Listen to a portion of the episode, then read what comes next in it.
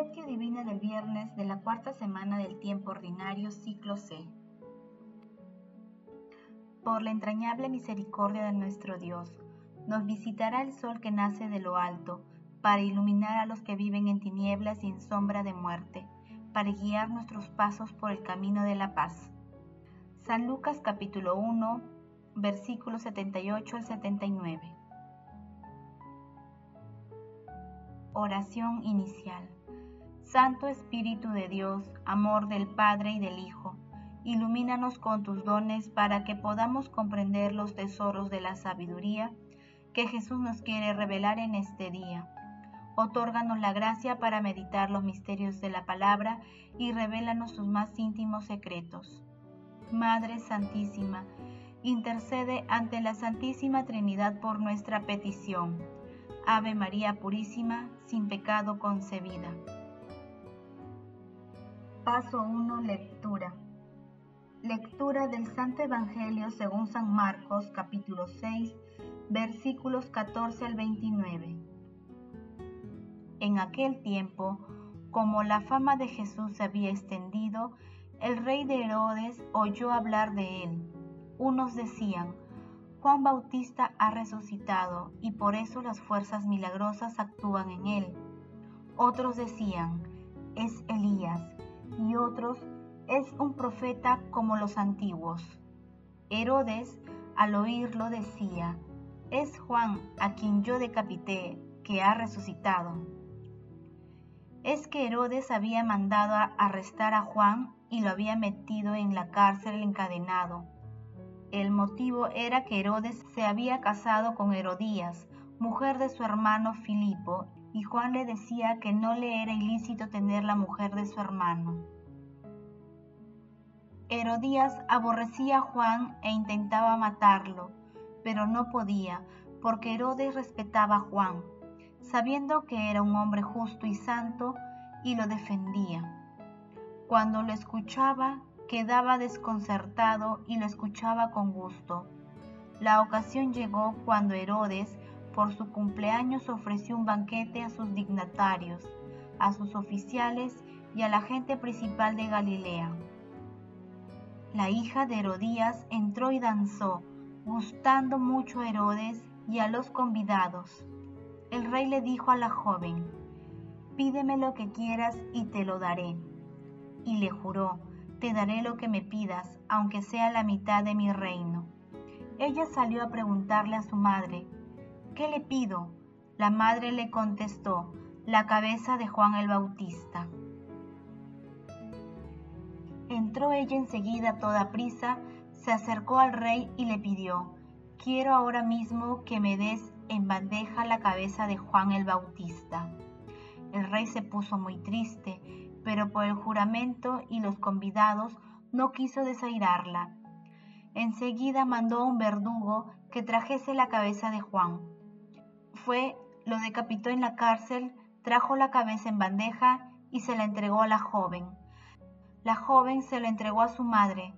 Al enterarse sus discípulos, fueron a recoger el cadáver y lo enterraron.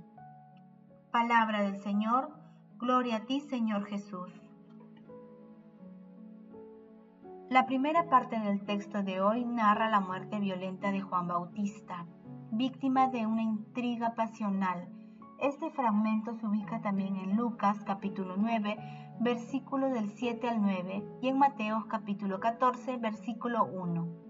La segunda parte, que se inicia en el versículo 17 de Marcos, se encuentra también en Lucas capítulo 3, versículo 19 y en Mateo capítulo 14, versículo del 3 al 12.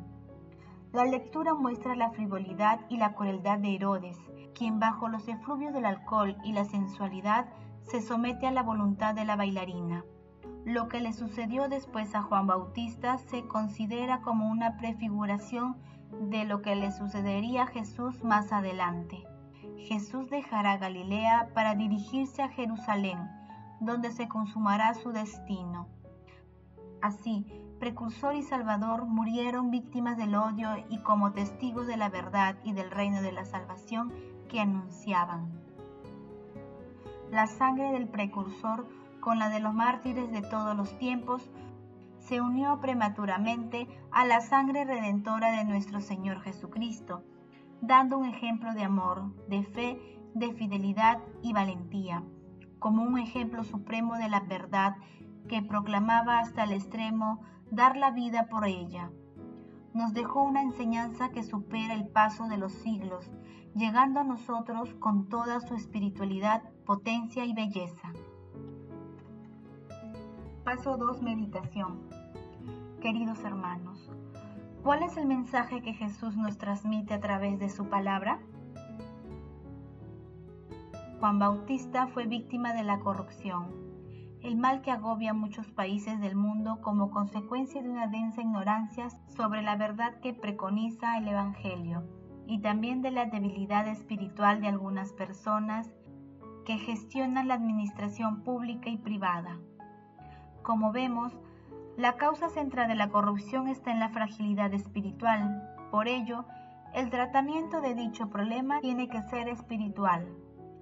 En este sentido, todos estamos llamados a participar en la eliminación de este flagelo. Asimismo, en la actualidad son muchas las personas que desean saber de nuestro Señor Jesucristo, que desean conocerlo y vivir una experiencia de cercanía plena con Él. Estos deseos de nuestros hermanos, muchas veces intensos y otras veces frágiles, precisan también del testimonio vivo que nosotros podamos dar a nuestro Salvador. Queridos hermanos, meditando la palabra de hoy respondamos, ¿cómo actuamos frente a las situaciones de corrupción que ocurren en nuestro entorno? ¿Quién es Jesús para nosotros? ¿Cómo actuamos cuando estamos cerca de la persona que desean conocer a nuestro Señor Jesucristo? Que las respuestas a estas preguntas nos permitan contribuir a que, con la gracia de Dios, participemos más activamente en la lucha contra la corrupción y en la defensa de la causa justa.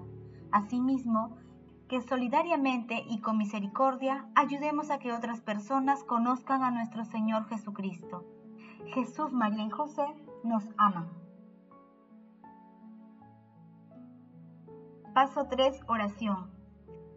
Santísima Trinidad, Dios de amor, ten piedad de la humanidad, de todos aquellos que sufren los embates de la pandemia.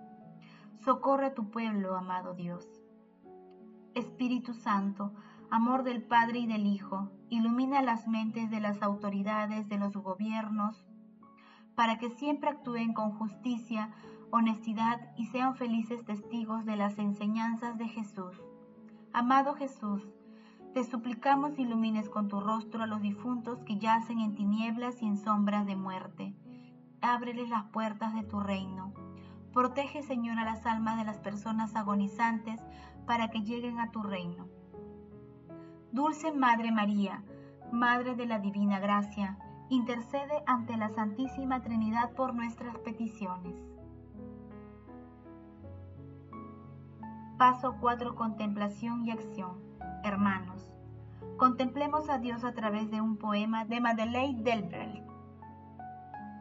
Señor, muéstranos el puesto que en este romance eterno, iniciado entre tú y nosotros, debe tener el baile singular de nuestra obediencia. Revélanos la gran orquesta de tus designios, donde lo que tú permites toca notas extrañas en la serenidad de lo que tú quieres.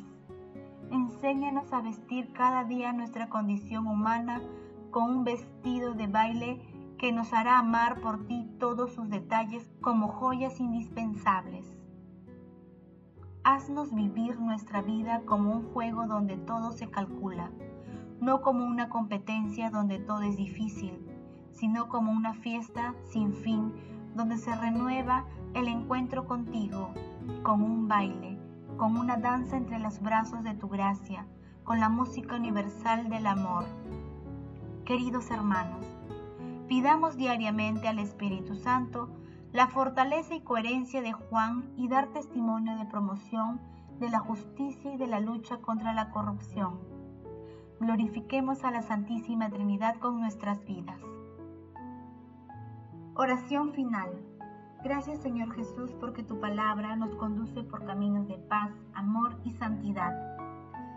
Espíritu Santo, ilumínanos para que la palabra penetre en lo más profundo de nuestras almas y se convierta en acción. Dios glorioso, escucha nuestra oración. Bendito seas por los siglos de los siglos. Madre Santísima, intercede ante la Santísima Trinidad por nuestra petición. Amén.